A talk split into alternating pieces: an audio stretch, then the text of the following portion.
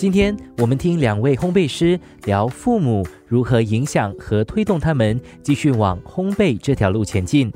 Ju Bakes 的 Ju 冯玉顺最拿手的甜点就是父亲的海南牛油蛋糕，这个食谱又是从何而来的？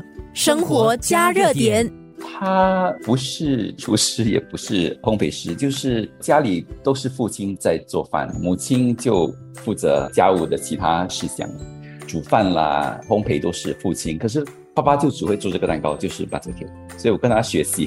我记得爸爸年轻的时候是在一个 golf club 做试营生，然后他很想是偷看那时候的那个海南厨师做 butter cake， 之后他就开始在家里自己学做。爸爸是一个完美主义者了，他在做烹饪或者是做蛋糕，比如煮海南鸡饭啦，或者是 butter cake 的时候，他都会一直试到他满意为止。我自己呢就从爸爸那边学到了这个 recipe， 然后我去了法国，然后学到一些比较正规的方式，然后我对法国的牛油也非常喜爱，所以我就开始使用法国的牛油来烘焙我的牛油蛋糕。生活加热点。你也加入了你自己的创意还有方法嘛，对吗？除了那个牛油不一样，做的方法也是有改变嘛，后来对，也做一些小调整啦，因为在烘焙学校学了一些比较正规的方法，然后就知道什么可以做什么不可以做，像 creaming method 啦，不可以打得太久，要不然的话你那个蛋糕就不会那么松软了，就尽量一点一点的试。那有机会给父亲吃到你做的 butter cake 吗？其实2018年的时候就是因为父亲过世了，我就想拿一个长假，然后给自己一点时间到国外散散心。父亲走前的1-2年，他因为摔了一跤，结果身体就没有很好，所以那时候开始就我跟我大嫂开始在家里做 butter cake 给他吃。那时候父亲对你的 butter cake 的评价是什么？开始的时候他就会给一点小意见啦，之后经过他的一些调教，他就说不错，很像我之前做的一样。居家烘焙生意在 Luther Cook 的黄佳佳从营养师转行做烘焙，小时候妈妈开蛋糕店的这段回忆给她留下了深刻的印象。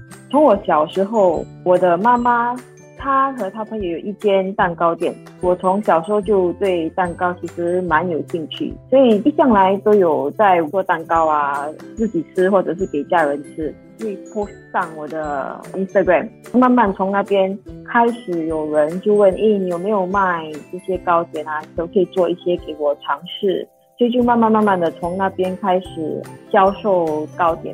也没有想到会全职做这个生意，因为我的妈妈会跟我讲，你要想清楚，因为这个事真的不容易，你的时间很长，而且赚的钱不多，你会很累，她会一直这样跟我讲。可是到最后她还是很支持我。你烘焙的手艺是不是妈妈教的呢？还是你自己去 online 学的？妈妈其实有蛋糕店，可是她不会烘焙，她只是那边的好像 marketing manager， 她可以给我意见，好像这个有点太油啊，或者有点太甜，或者不够甜，或者不够味道。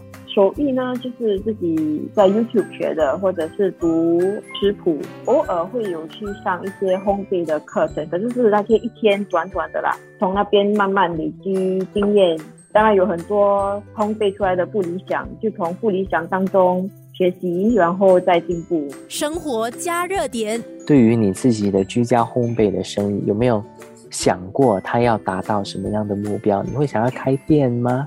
我其实有2个目标，要看情况。妈妈以前有一个蛋糕店，可是因为好像讲竞争激烈，而且她要看我们3个小孩子，最后还是决定关掉蛋糕店。如果有这个机会的话，我希望可以买回这个店铺，然后继续她的梦想来。另外一个就是我想环游世界来教别人怎么烘焙。说回妈妈的这个店面哈，对，是在哪里啊？还有印象吗？是在哪一带？